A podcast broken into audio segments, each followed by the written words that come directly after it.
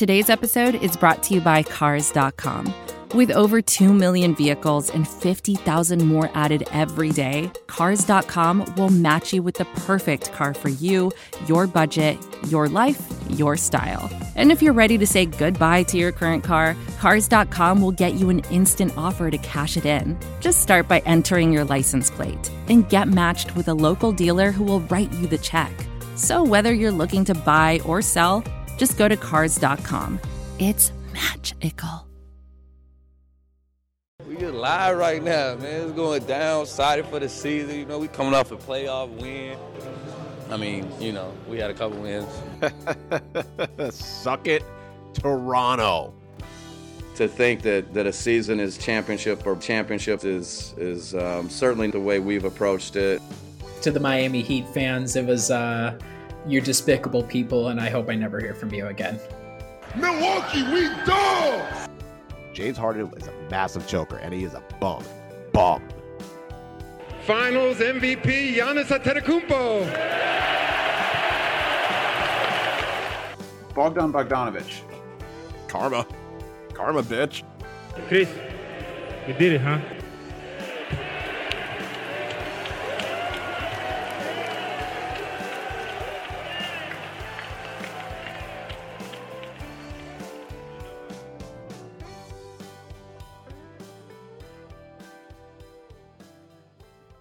Hello, and welcome to episode 118 of the Brew Hoop podcast. I am your occasional host, Riley Feldman. Uh, if I'm here, Adam is out. Adam might be joining us later. Uh, he's waiting for his newborn to maybe fall asleep. Uh, we'll see. Fingers crossed on that. So if, if a third voice just joins us, that's the reason why. But happy to be rejoined, first time in 2022, by my usual co host, Kyle Carr. Kyle, how are you doing tonight? It it is weird being back. Uh, yeah, this is the first show I did in 2022, just because last week it was funny when you were talking about your battle with COVID, which I'm glad you're feeling better. Um, and how you are feeling like the players. I was feeling like the league where I was scrambling to make sure that like nothing worse could happen because we had like three or four COVID scares over the holidays. It was just like COVID scare after COVID scare after COVID scare. Like some we either we got exposed the week that I missed last week, Emma was hacking up a log and she was not feeling great.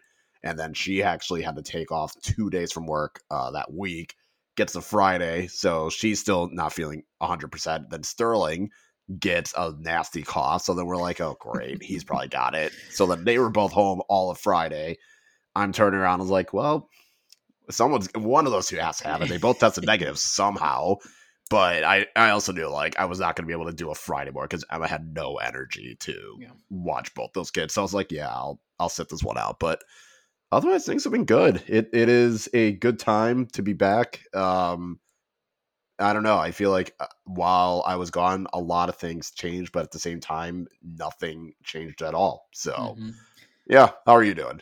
Uh, I, I'm doing okay. I am feeling still even better than I was last week. People who listened probably heard me cough a little bit. That cough hung around for forever, um, and that had to have been interesting for you because you know um, Emma, whatever that- that's unfortunately gets she gets sick. But then Sterling, that's like the call is coming from inside the house.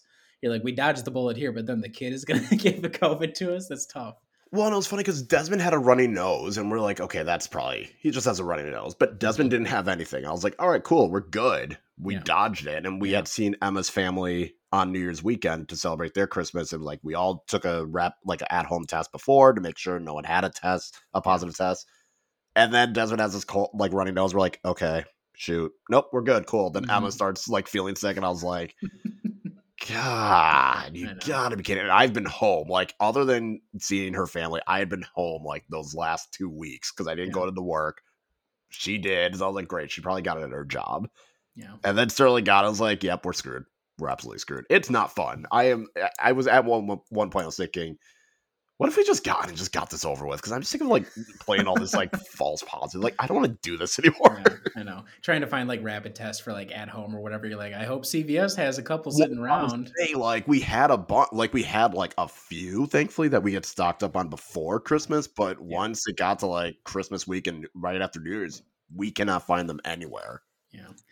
Yeah, it's uh, it was a bit unfortunate. I, I'm not like happy got I got COVID. That's that would be you know it was not fun to be sick. Uh, it Yeah. would be it would suck if I just had the cold or whatever. But I'm glad that you guys did not fully officially catch it. So that's good. That's Yeah, it, it just felt like between that and how awful, how cold it was and everything, it was just this is miserable. This sucks. Yeah. Yeah, I forgot about that. That was the other thing is like it's so damn cold. And like even if so if you guys are taking precautions, you're like just sitting in your house, you're like, this is day eight in a row where I'm just in my living room. I'm There's I only so much you can entertain anywhere. a two year old. I watched Uh-huh. so much freaking Sesame Street. God, we at least I think we went through 40 episodes in like last weekend. It was awful. You guys are binging Sesame Street to try and pass the time. it was the only thing that would absolutely calm him down enough. It was enough to calm down Sterling. Like he would anytime Elmo came on, he was fine. Yeah. Well, shout out to Elmo. Elmo's a big Brew Hoop fan, I'm sure. Uh, Yep, and we we we, are an Elmo household, We- not a Rocco are- household. not only are we an Elmo household, we're an Elmo podcast, uh, and that's that's what it is about the Milwaukee Bucks. So we're, I'm good. Sounds like you guys are hopefully on your way there, uh, and the Bucks, similarly, this is our transition here, are getting close, hopefully, to full health. Last time there was a big like COVID run through, I was like, oh, finally we made it through, and unfortunately uh, we went through it again, uh, which we detailed a little bit last week, but. Uh, quick news and updates around the team. Um, the only guy who still has issues with uh, any sort of injury, besides obviously Brook in his back, um, Jrue remains out with an ankle. Um, I don't think he has anything with the health and safety protocols, so we're just waiting for like when that feels good. I don't know when he heard it or whatever. Um, but thankfully, that and Brook, I think, are the only people. I'd have to double check the injury report, but I think those are the only guys right now who are out. Um, transaction wise, Javonte Smart, have a nice day. Uh, he is out with a two way, and Lindell Wigginton from the, uh, I said Oshkosh herd, Wisconsin herd, he is in on the two way contract alongside Sandro. Um, I don't have any strong thoughts about this. Kyle, you've been paying attention to the herd a little bit more than me. Uh, and for people who didn't read um, the piece that Mitchell put out earlier, what would you tell people about what Lindell Wigginton does exactly? I think he's just going. He's a little bit on the smaller side, only like 6'1", 189 pounds. So it's not like he's kind of like a big body. He's not. I mean, he's not like tiny. This isn't like Frank Mason small. He's probably just a little smaller than you would ideally want. Um, he is been. He was doing pretty well for the herd. I think in the four games that he did play, he had like he averaged about 18 and a half points, which was higher than what he had done in the G League the two previous times. He was he he is not a great shooter. Um, he only shot like twenty something from three, so like don't expect him to be really a dead eye three point shooter. But he was able to get to the rim consistently. He is someone that can set up his teammates. He didn't turn the ball over that much, which was kind of a nice thing. I mean, he still had he had a couple games where he had a lot of turnovers, but he also played a lot of minutes. I think he was averaging almost like 37, 38 minutes. So he's definitely a guy that it, his attacking ability was on display for the herd, and I think it's something that we it was enjoyable to see. It makes sense why Milwaukee wanted to give him a flyer, especially with Jrue being out, and we saw what happens when Khris Middleton is the primary when Chris Giannis is the primary ball handler. It's not ideal, and when the Bucks have no guards, you kind of just have to decide, yeah, we'll get this guy a shot. So I, I think it's going to be good to see what he does. I don't really expect him to kind of stick around after you know his two ways are done, or if Milwaukee can find another option as a two way. I, I feel like he'll probably be gone, but it's it's good to at least take a shot. Like I said, he was kind of toiling around with the Iowa Wolves the last two years. He didn't really show much uh, last year in the shortened season. You know, he had about 17 points. Um, still didn't really. He's not a good shooter. Like he's at best, his best season was like 34 percent, and that was two years ago. But he's gotten better in the G League every single year that he's been there. But at the same time, it's definitely something to look out for. Like I said, he's another guard. I expect him to kind of come in now that George Hill is back to being healthy and Donte and Pat and Grayson Allen. Like now that they're back, I don't expect to see much of him, but he probably would have been very useful to have, you know, when the Bucks literally had no guards.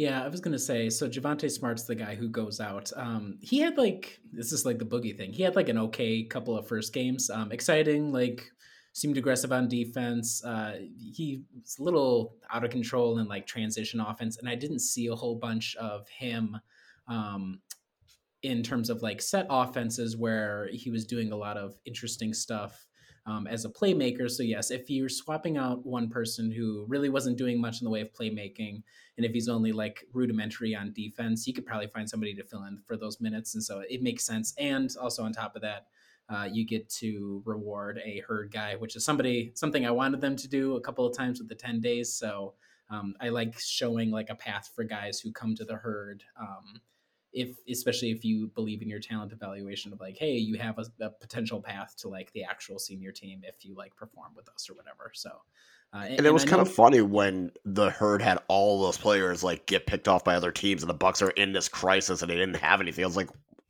what then why do you have this? Like why do we even bother? It was yeah it's kind of like that same thing. It's like you have the team. You clearly have the talent and all these guys getting these 10 day contracts why did Milwaukee not use it before? And I think that was the only thing that kind of bothered me the most. Not like it was Wigginton's fault. It was just more why did Milwaukee wait until now when things were at the time looking to get better?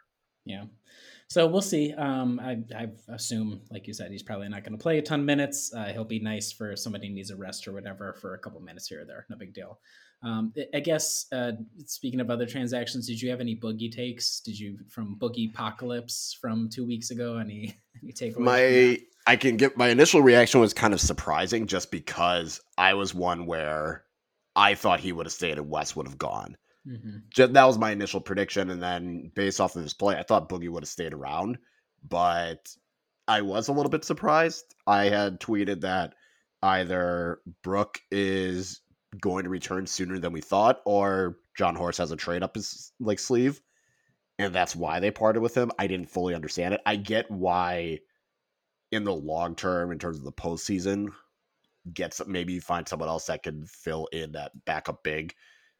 That could be a better fit than Boogie, but at the same time, in the regular season, it seemed like he was a good fit. He seemed to, you know, play hard. Obviously, he has his defensive issues and his athleticism is completely shot. But he was someone that gave you another option on offense. He at least gave you he tried on defense. I don't know. It was surprising, but you know, I'm not heartbroken about it. I'm not angry or yeah, it was definitely a surprise, but at the same time, I mean, he's over in Denver and he hasn't played a second there at all. So is what it is. I'm happy. I mean, it sucks because I think in the regular season would have been helpful, and especially in a game like last night where rebounding was an issue. I think he would have been useful there, but at the same time, you want it. They still need to keep that flexibility, and obviously, the tax is probably looming as a threat as well. So. Yeah. It is what it is, but happy for Wes. Seems like he has truly found his place in Milwaukee, which is good.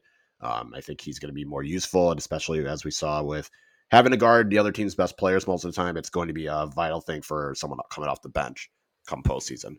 Yeah, uh, the boogie thing. Agree with all those things. It's a real shame that we couldn't get like an extra week on that guarantee date because the offensive production off the bench has like gone through. The it's non-existent. Floor. It's not. It's really, and part of that is because other guys have been dealing with injuries and stuff. But wow, I was like looking at the numbers, like okay, uh, somebody we scored like five point. I think Sandro against. I'd have to double check. I think against the Hornets, he's like the only dude who scored. He scored five points off the bench or something.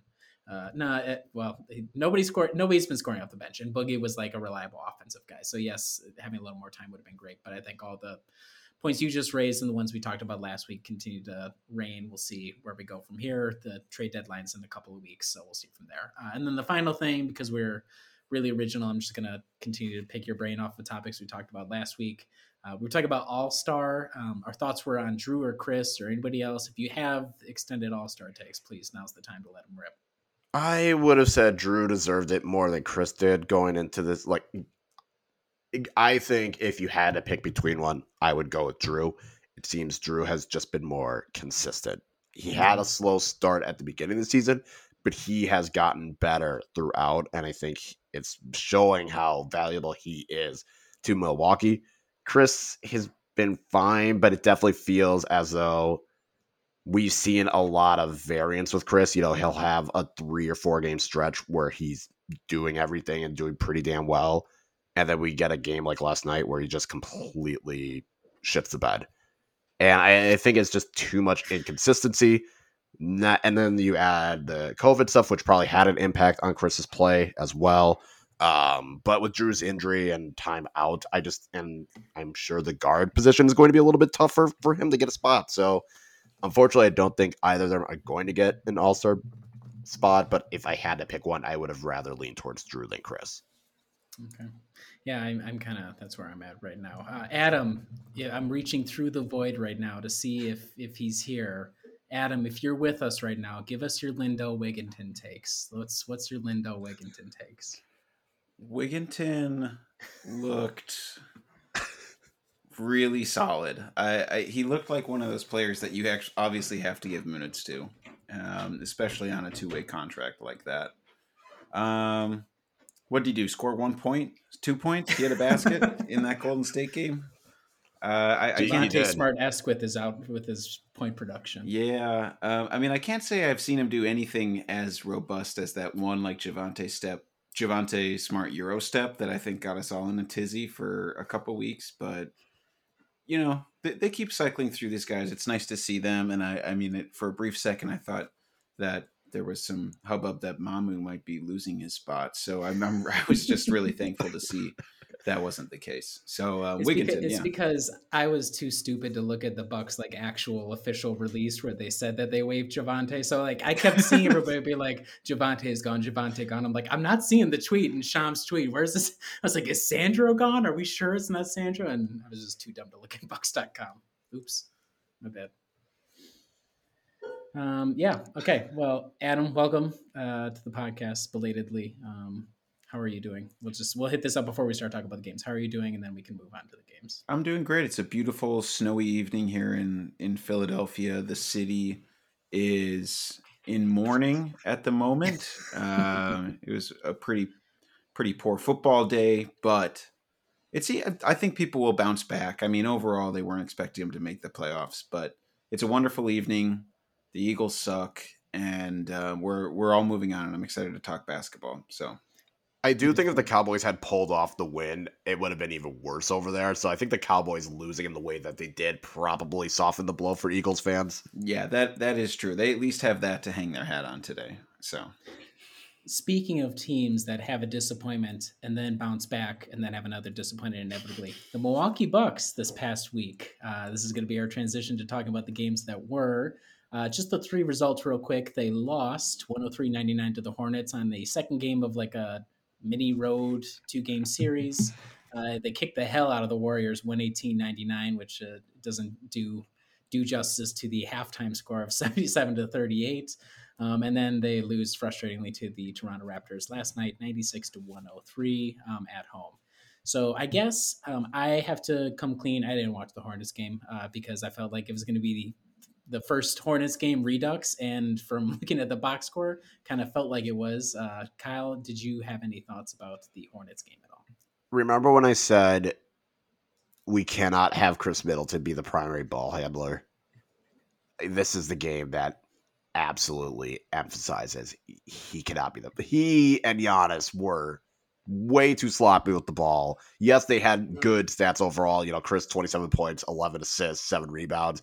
Giannis 26 points, 13 rebounds, 8 assists. Like it looks nice, but especially at the end, there were just so many dumb turnovers that happened and Milwaukee could have won that game. But and this is kind of a theme. They stunk it up in the third quarter they tried battling back in the fourth quarter. It didn't, and they had a chance to really take control of the game and win it, and they just made way too many errors.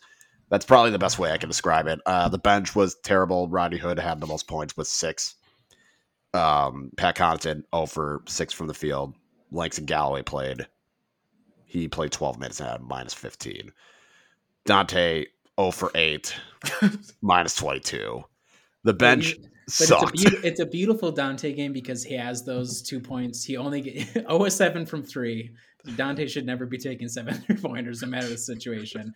He gets two his two points from the free throw line. Okay, classic cut like attacking Donte. Four rebounds, which I'm sure were insane. Two turnovers, three personal fouls. That's a very like right up his alley Donte stat line. I, I like Yeah, Bobby was quiet. Like he only took seven shots. It was just a dumb game that it, it, it was a no one could stop Giannis, so we just kept giving the ball. And Chris was he Chris was hot in the first half, and then it came to the end, and this is where the not having Jrue Holiday really hurt them because they there's no semblance of backcourt competence, and they still almost won the game. Like that's the ridiculous part is, despite their incompetence, Charlotte was trying to out be stupid than them at the end.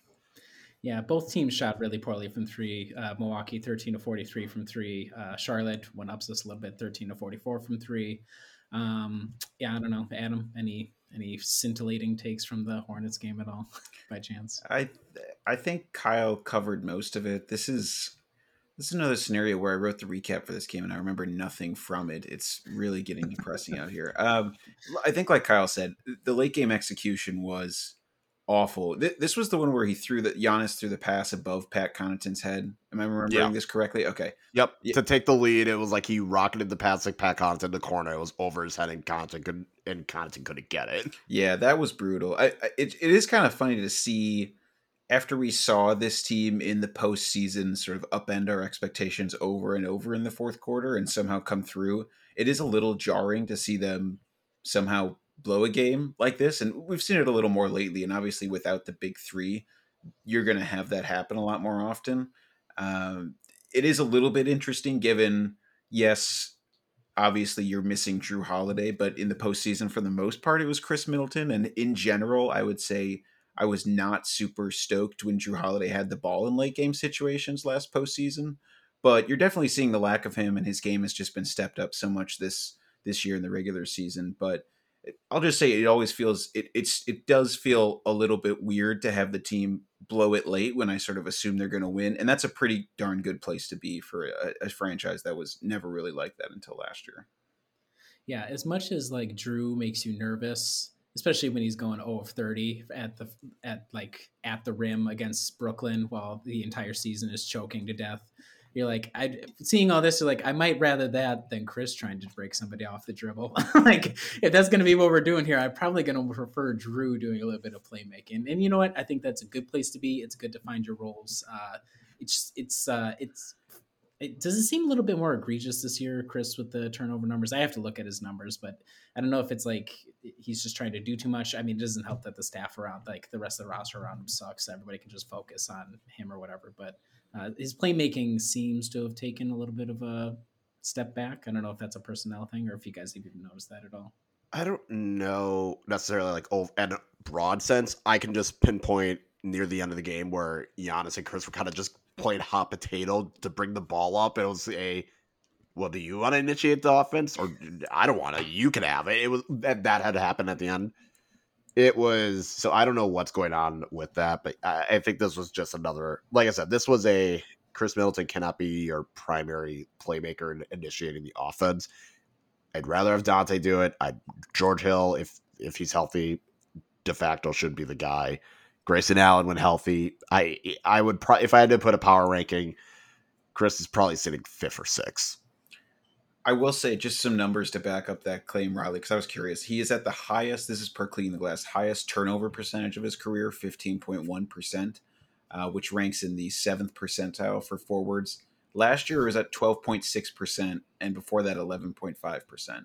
So uh, he is at his highest usage ever, which isn't surprising. We've all seen that, but the numbers, like you said, definitely back up your eye test, Riley. Okay, well, uh, if nobody else wants to talk about the Hornets, uh, I do have a comparison, a question for you guys. It's not a rapid fire, but wait till after the Raptors game for this one because it's fresh. It's good content for you guys. But One To last thing I'll say about the yes, Hornets go for game it. is don't run a zone against LaMelo Ball. Oh, That was really stupid. oh, that's true. Darvin Ham stuck with the zone way too long in the fourth quarter, and and they were lucky. They were missing wide open looks over and over. Yeah. They were lucky to be in it.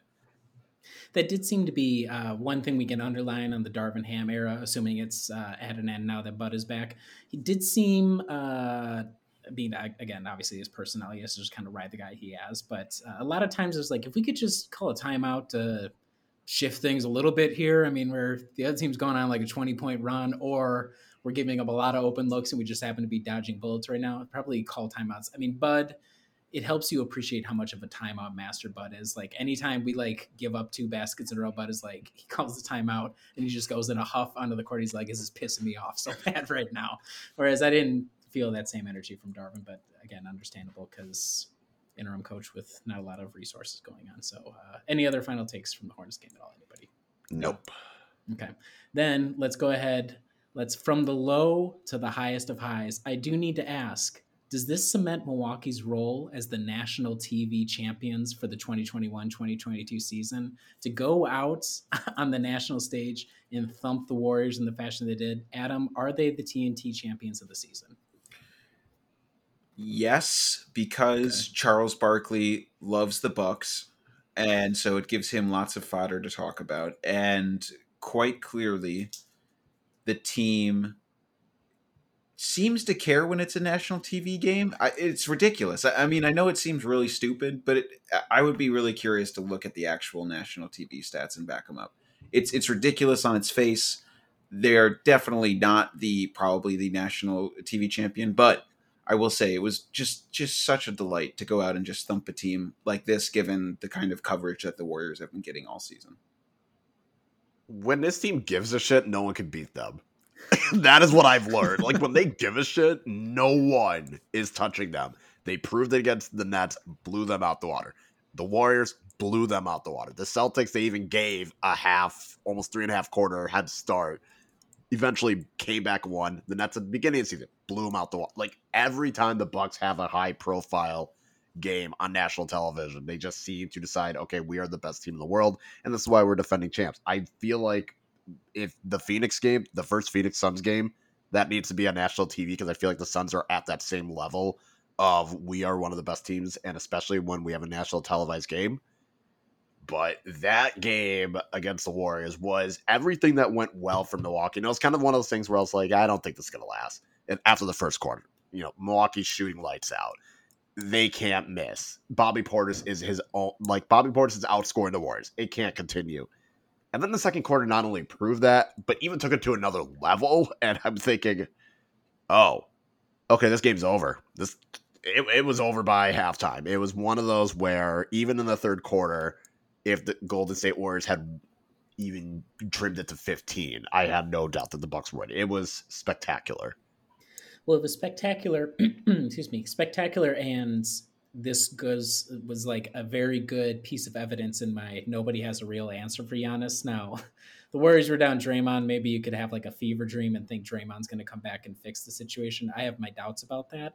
Kevon Looney was for sure not going to fix the situation, and that was obvious. I think he picked up two fouls in like the first minute of the game, um, and it was down to Nemanja Bjelica to step up and pray to God. And I, he did do a lot of prayer, I'm sure, but it did not do a lot for him because Giannis was an absolute force. This is like the if you want to say what is Giannis Antetokounmpo in the year 2022, you take this game and you say this is what he is. He is an absolute dynamo at attacking the basket, can pass his ass off. I think he like has seven assists, three uh, turnovers. I think so, not bad for him. Um, I think that was just in the first half. He has 23 points in the first half, ends up with 30, like a triple double. Like everything about his game right now, this was exa- like encapsulated in this performance. I thought. Yeah, Giannis had full control, and it was funny because the game he started off hot, got eight quick points, and then kind of just took a step back, and then Chris kind of filled in, or Bobby would fill in. Someone else was able to fill in the scoring, and that allowed Giannis to just pick whatever passes he wants. He was throwing absolute dimes out there, I think this was the most complete Giannis performance since game six of the finals. It was one of those where everything he did just worked. I don't know how to, I just don't know how to explain it other than everything worked. His passes were spot on. His, when he decided to attack, perfect. He was 8 of 12 from the free throw line. Like everything was going his way, and it would not have mattered. I think Golden State could have sent two or three players, and Giannis would have been able to pass out of a triple team. Like it was, he was that dialed in. Yeah, Adam, I would I would be curious for your thoughts uh, on the defensive end. So play two teams and Steph Curry with the Warriors, and then Fred Van VanVleet with the Raptors. Um, both guys who are obviously capable of absolutely lighting teams up. Both of them have pretty quiet nights for them. Now the Raptors, he was deferring a little bit more to Siakam, but was there anything in the way that the Bucks approached the defense that you noticed that was like, oh, this is very like particular to this game, or something that worked extra effectively past their like base defensive looks? Uh, I would say they're, they're definitely their point of attack defense was way more aggressive than I would say it normally is. Now, the one thing that kind of works in their favor, I think, for the Warriors in particular, is they're they're not a team that runs a lot of pick and roll. Like Steve Kerr has never wanted his team to really run pick and roll. They thrive on on you know making being able to make passes and and you know sort of working together as a unit. So the, the Bucks didn't really have to deal with a whole lot of some of the hullabaloo that goes along with that or, or blitzing as much. So they're like not quite as worried about Stephen Curry. When they did do that, they would double him and go out really far. Uh, but it, I think you could feel the, the, sort of cohesive unit thriving off whether it was Wes Matthews or George Hill face guarding Stephen Curry and, and denying him looks. It felt like the, the team was rotating incredibly well against the Warriors as, as, as well as I think we've seen them uh, all year, ensuring that folks wouldn't have open three pointers. When they did have open three pointers, the Warriors thankfully missed, and the Bucks ran off of them. So I, I think defensively, like the aggressive point of attack, uh, point guard defense really helped lock them in. Fred Van VanVleet saw a little bit more pressure, and they're like running him around a bit more ball screens and all that kind of stuff. But it, it felt like to me that the team was on as much of a string as I think we've seen them all year you know they re- I thought they really put together the sort of scrambling ethos that they've had to put together in with the with the dearth of zone drop they've been running and I, I thought they they really played it to perfection against the Warriors and, and it worked really well against a team that that thrives on ball moving and thrives on driving kicking and then finding someone else and sort of trying to play a beautiful game and the Bucks didn't really ugly it up they just sort of kept getting in the way of, of any of those passes and you know kept cutting the string when they were trying to you know thread it thread it through and, and keep the possessions going on longer. Yeah, I should note. So Steph Curry only goes four eleven from the floor, two of six from three. Um, Klay Thompson's pretty similar, three eleven for uh, two of seven from three. So like their two main guys pretty quiet. And I'm looking at the list here. If the third star is going to be Andrew Wiggins and the other two guys don't deliver, it's going to be a tough night at the office for the Warriors. And it and it certainly was. I mean, it's I'm not sure. I would have to see if we've had more of a comprehensive beatdown to that all season. But uh, you're absolutely right, Adam, that the coming into it, the Warriors like, oh, are they, are they the new like the new it team again? And know, is Steph the new it guy yet again? And then you ran into the Bucks and a buzz saw. So unfortunate for them, but uh, good for us, I would say. Yeah, it was kind of funny because the Golden State Warriors won the third quarter, thirty-four to twenty. It did not make a difference. I, I it was that second quarter, and I'm I was relooking through the play-by-play, and Giannis definitely had a lot of points in that quarter, but a lot of that was because it was either a Khris Middleton assist, he got an easy layup, he gets a dunk. It, it's not. It was not Giannis kind of just dominating his way through. It was a lot of other guys chipping in. Pat, great Grayson Allen having you know two shots back to back. Like he had a 20, like he had a three and he had a driving floater. Bobby Portis, as we saw at the end of the at that half, he had a couple threes, but he it was like Grayson Allen was chipping in. Bobby Portis was chipping in. Donte had a couple like had a layup. It was just guys being able to and Khris Middleton was getting a couple of these assists. It was guys that were able to just hit their shots and they were getting them in rhythm. Golden State could they could not do anything. Steph was missing shots left and right. Uh, Klay Thompson was not feeling himself. It was definitely it helped and it allowed Milwaukee to go on a more fast break approach. And I think because of the higher tempo, it got Milwaukee more in the rhythm compared to when the game slowed down. Then I think that's where a lot of the issues kind of creep up. I should note Semi Ojeleye, perfect from the floor, 101 from three for three points. Salute to you, Shemi. Uh, the other, like the two other notable things I would say about this game from my perspective. First one, where pretty much everybody's back besides Jrue. Uh, we like every everybody plays. We get one of those rare everybody plays games, um, and then George Hill's obviously back. He goes 0 4 from the floor, but nice to have back. Pat's back. Um, Donte's back. Like everybody's back besides Jrue. So good health. And then I should ask you guys is Wes Matthews the most important bench player? The Bucks like when we're fully healthy, is Wes Matthews the most important bench guy? Yes. At this point, yes, because he's also likely going to guard the other team's best perimeter player.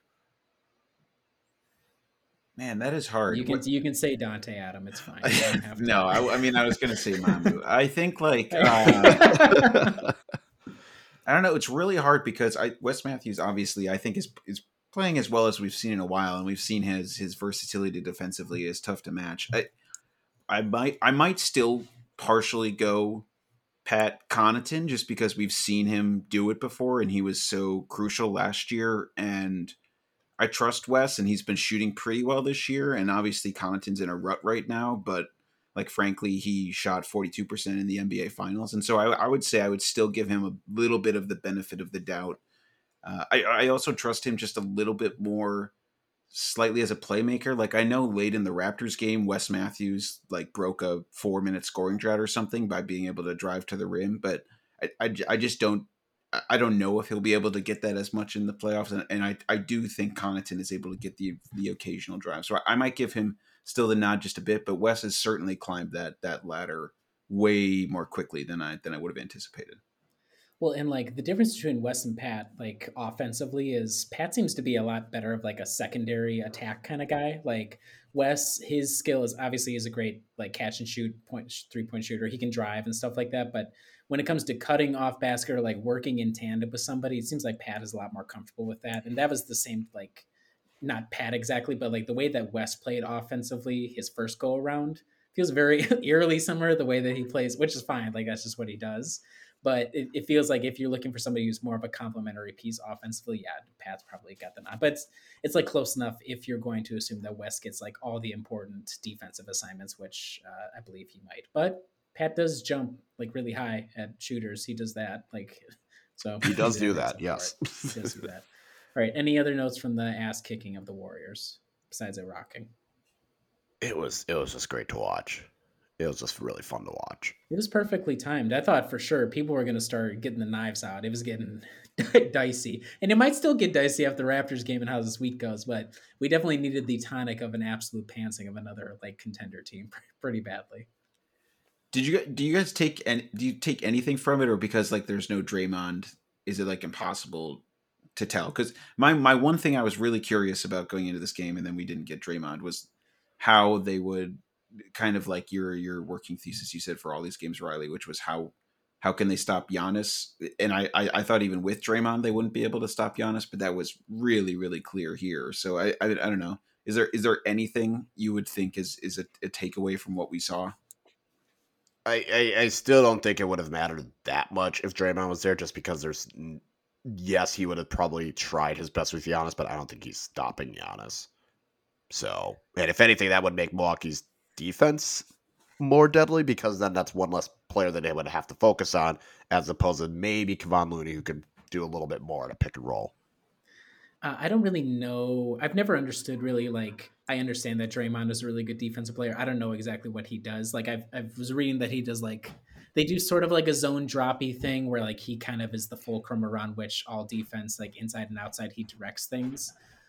I just can't imagine. He has the length, but like would he be able to keep up, up over a series? I I have my doubts about that. And like the way that I'm seeing now is the one strategy that seems to work against Giannis still pretty well is like if you are a Toronto's Raptors team with like a certain personnel set and a certain like way to execute your defense, okay, maybe you can give Giannis some trouble.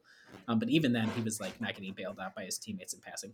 But like, okay, are the the Warriors of all teams with the personnel like looking at the personnel now are like Andrew Wiggins and uh, and uh, Draymond gonna be able to combine to like slow Giannis down? I have my doubts about that happening. So, I yes, you have to wait to see like full health versus full health, but at this point, I think it bodes well for us that we had this aggressive defense that we could execute in a particular sense against like obviously really good players. And I know Klay Thompson's only back for he's like that was his second game, but um, I think that's what's more meaningful is we showed that we had the possibility of doing something on defense. And like Kyle said, even if Draymond is out there, he's not a zero, but he's not big enough to like alter like the entire calculus of what we did. I would say.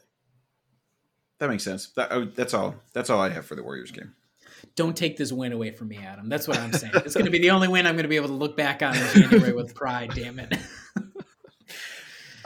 Uh, What about and, the other uh, Nets game? Does that not count?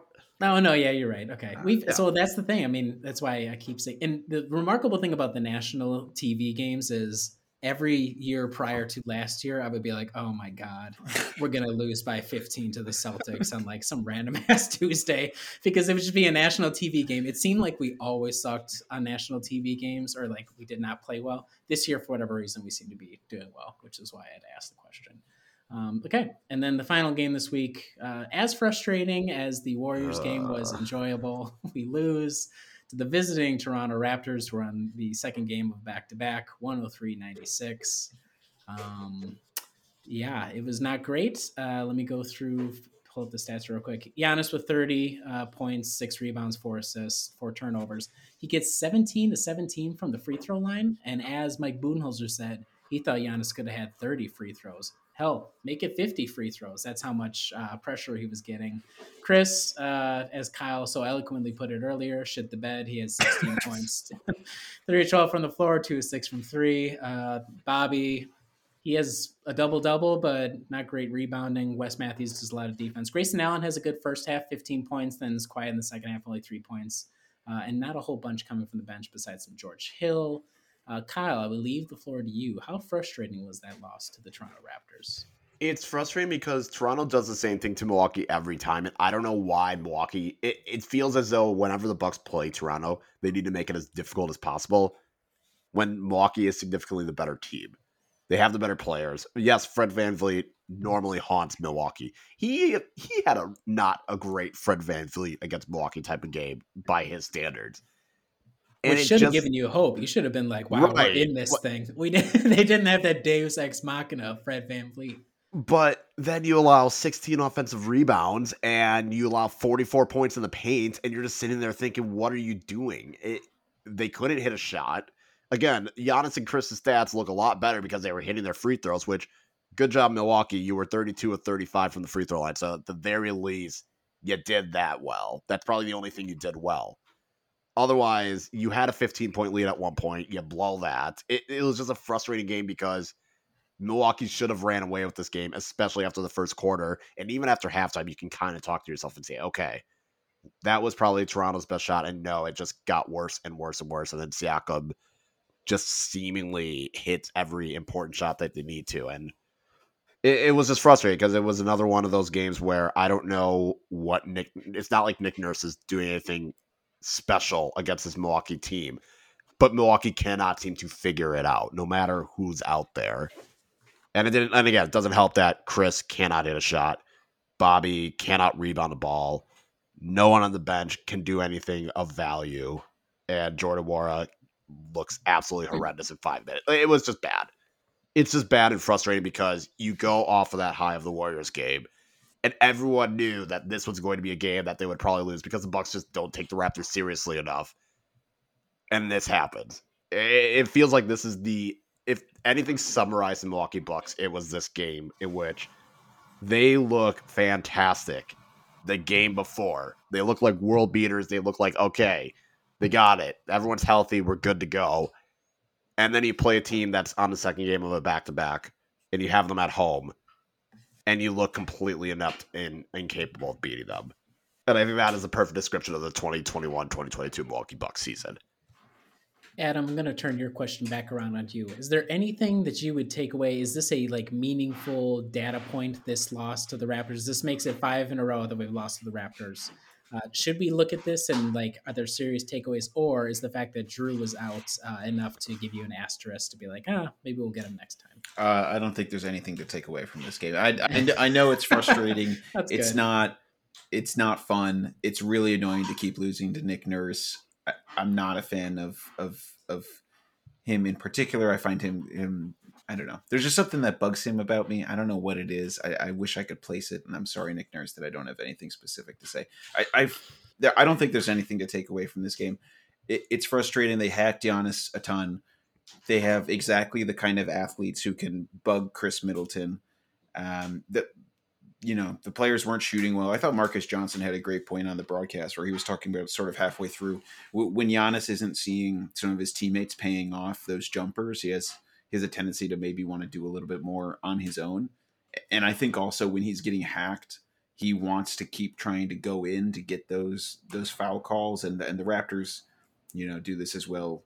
as anyone trying to draw those draw those fouls off folks. I mean, the other thing is Nurse played, you know, even with his two of his best players getting up to five and at some point OG Anunoby wound up fouling out, I guess, with six fouls. Like if you look at the minute loads, I mean, Fred Van VanVleet played 42 minutes, Pascal Siakam played 40, OG Anunoby played 39. All of those are more than any Bucks player. So like quite clearly Nick Nurse was going with a really small bench. He, he wanted to win this one.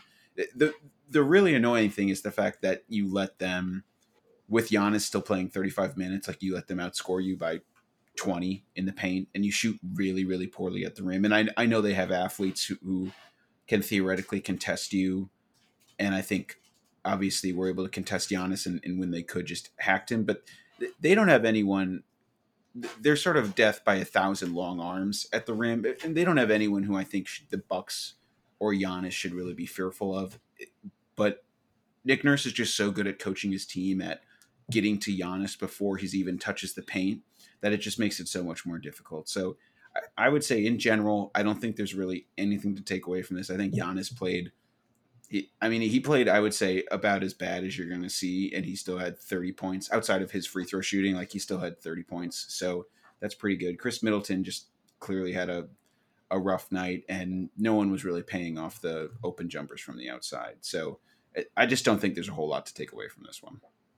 Yeah, you were right about the Marques Johnson observation. He's like, yeah, Giannis is out there. He's trying to feed teammates, but it's like Wes Matthews one to. He's like looking at his teammates. Wes Matthews one to seven, Donte one to four, Pat one to three, Bobby one to three. I'm like, yeah, yeah, that makes sense. But you're you're so right that like every single time he would, it was so purposeful. It was like really annoying at the end. I was like, can we do something a little bit different, Giannis? It was like, okay, I have OG Anunoby in front of me here's like a crossover move. I'm gonna go to my right, and then I'm gonna run into like two other Toronto defenders and like try and either force my way through. It was just it's just frustrating because I'm not sure there are any other team in the league that have eight to what feel like 50 guys who are all six eight to six nine 215 pounds with like long arms because that's the entire toronto's raptors like roster outside of um, fred vanvleet and like like you said this is the way that they're coached it makes it really difficult if somebody else isn't going to be paying it off now like would it i think it Jrue and just even like the gravity of an actual playmaker to help pull things out a little bit to make things a little bit easier for Giannis off ball, I think would make things a lot easier. So yeah,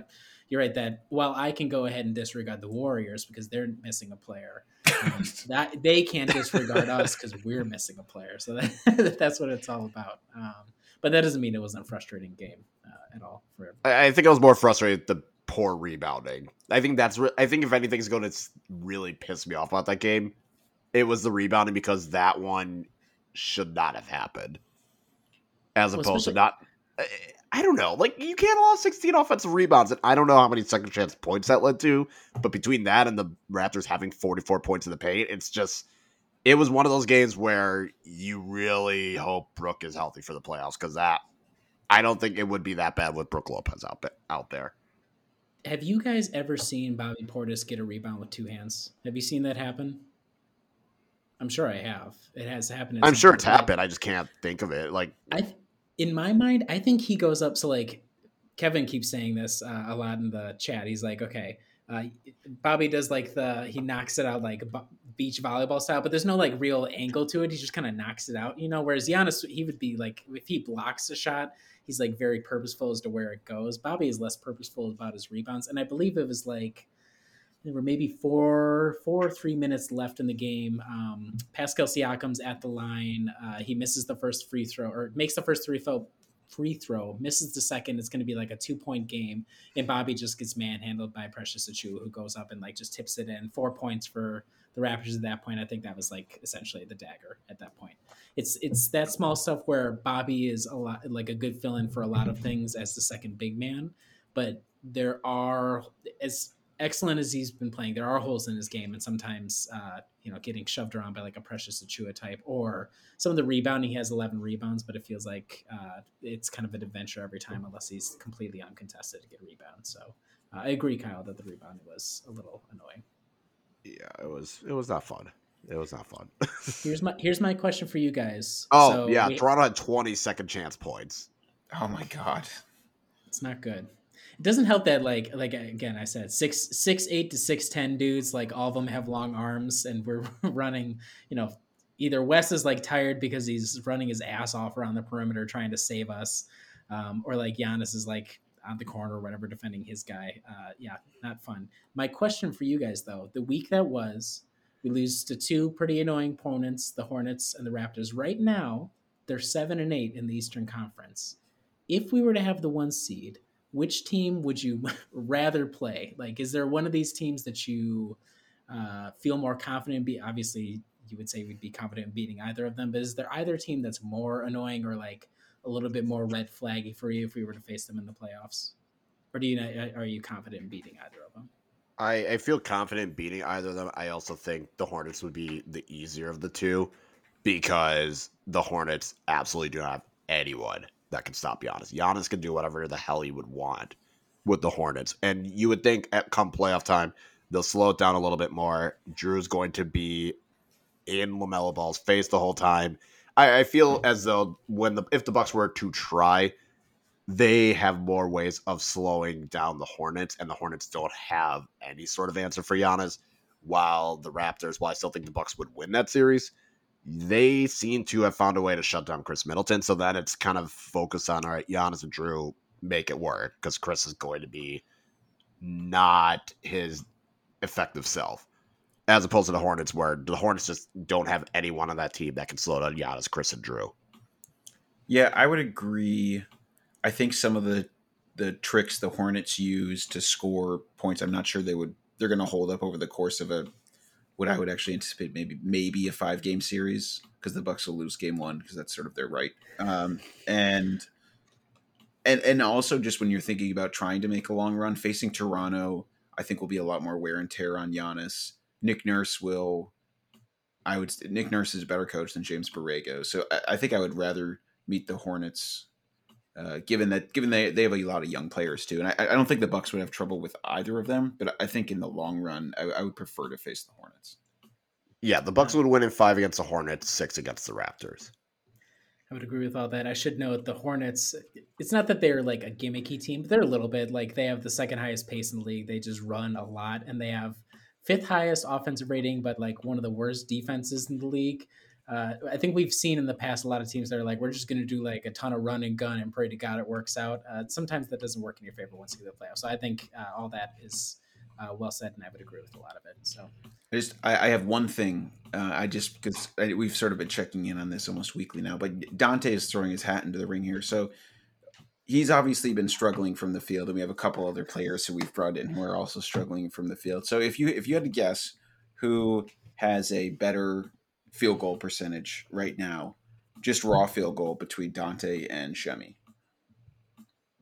It's probably Shemi because that last three absolutely bolstered that number significantly. So, who has the worst free throw, or who has the worst field goal percentage, or was the better? Sorry, I can't even remember. I'm Kyle. You were saying better, right? Yeah, I okay. think Shemi has a better so one because better? Shemi took would, that one three. I would. So if you were to ask me who's shooting better from within three feet of the basket, I would hope Donte is slightly better than Shemi's seven percent. But I would say from the floor, I would agree that maybe Shemi, offensive dynamo, Shemi Ojeleye, I think he might have the edge over Donte. You are both correct, and it. Oh God, it's it's it's narrow.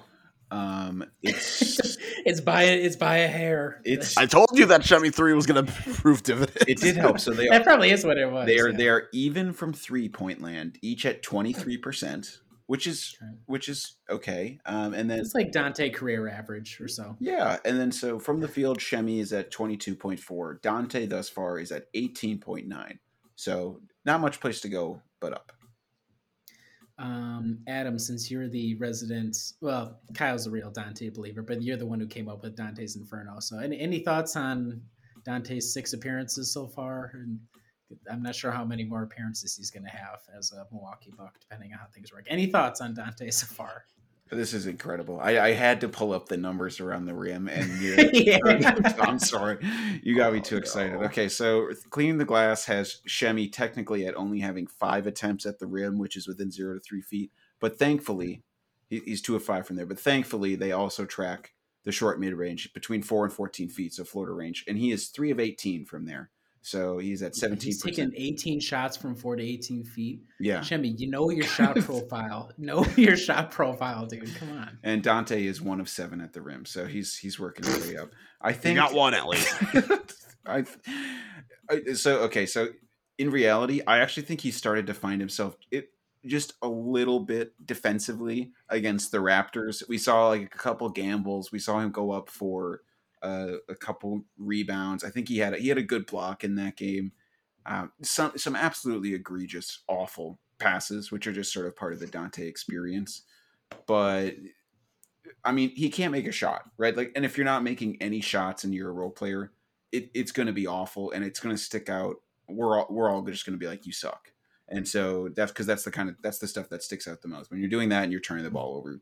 He sucks. That that being said, I think he he is he is slowly looking a little bit a little bit more like the old Donte, in my opinion, a little bit defensively. it, it'll take time. We have to remember that he's basically in preseason mode because he got, you know, got warmed up, came back, was supposed to come back, COVID protocol, out, came back for a couple games, hurt his ankle. We are still in preseason mode with him, so it, it is rough. But let let's give it maybe twenty games before before It- shipping him out to Sacramento. in a certain way, this is almost like his rookie season, if you think about it.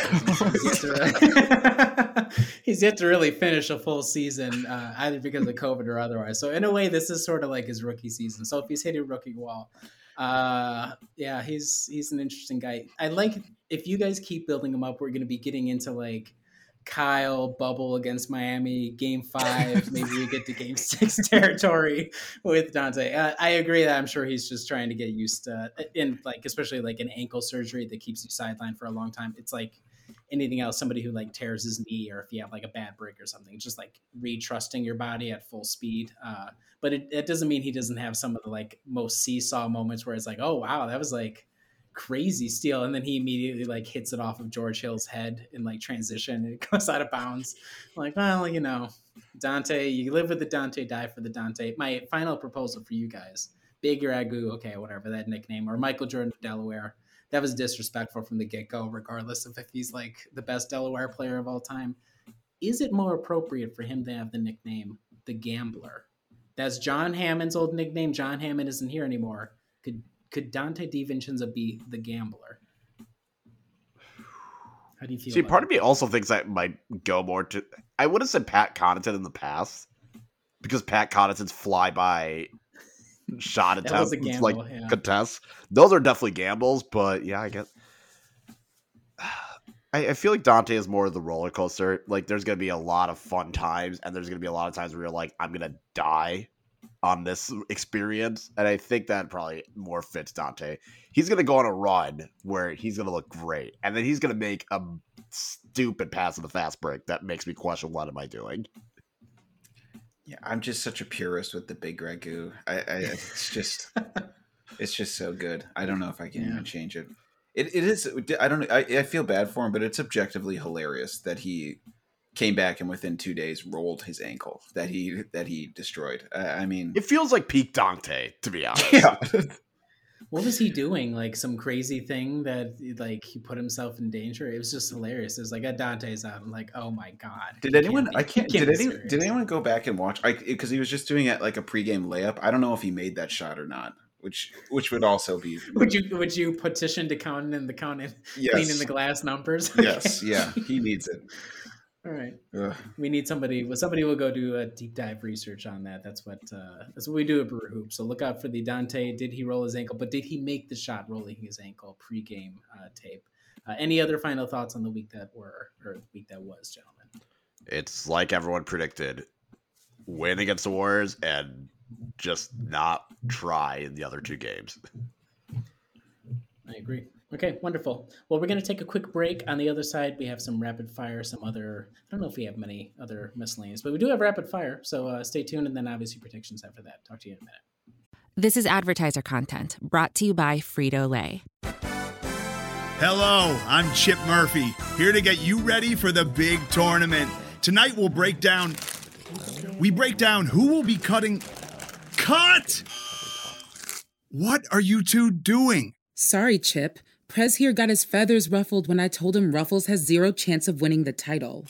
And I was letting Dip know that she is not taking into account Ruffles' iconic ridges. Guys, it's March. We have to start talking about the tournament. We are.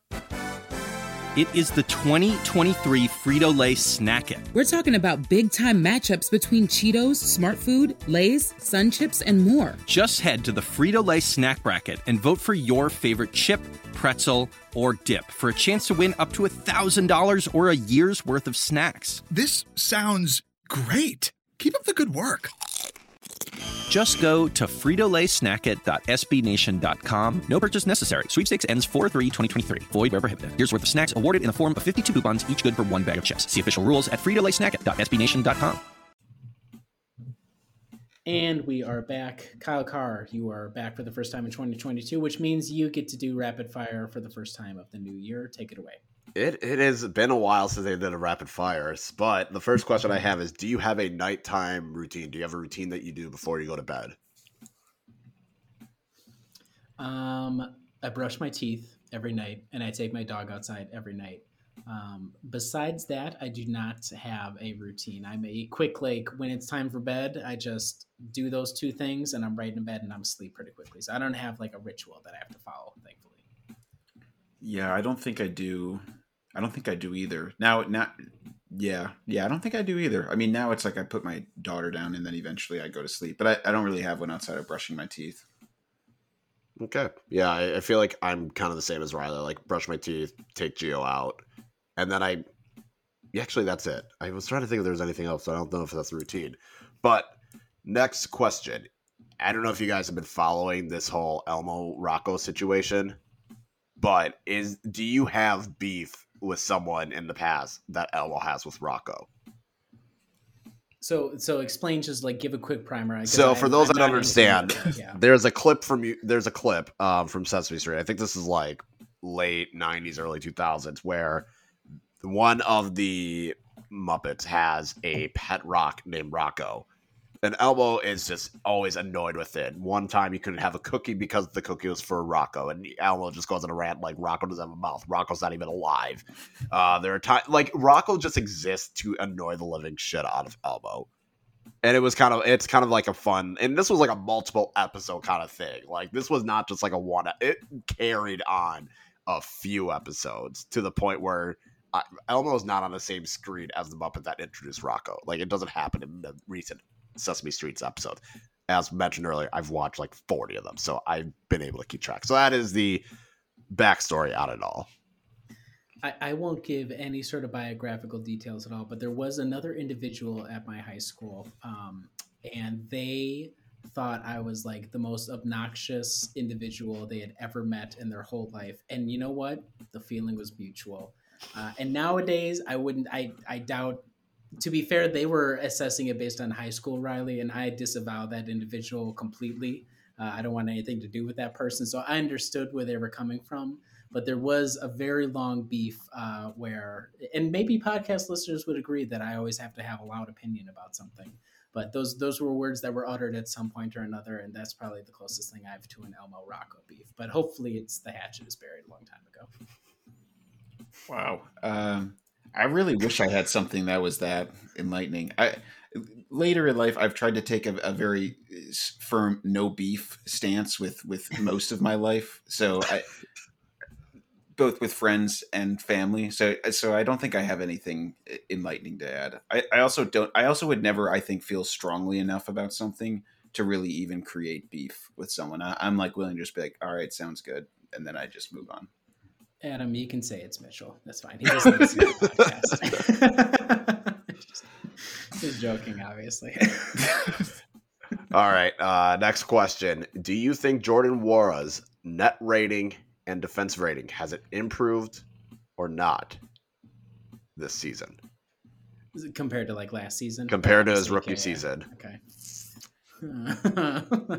I would say maybe his net rating has improved because he seems to have been have like more on games, but I believe I, I would assume his defensive rating has dropped. So that would be my guess. I'm gonna guess that they're both um, they're both down this year. I'm gonna guess they're both down because he would he would play I'm gonna guess they're both down. I'll just say that. Adam is correct. His net rating went from negative 0.3 his rookie year to negative Okay. 4.1. Well, His defense has not gotten that much worse 107.1 to 107.6. So defensively, he has not gotten that much worse. Hmm.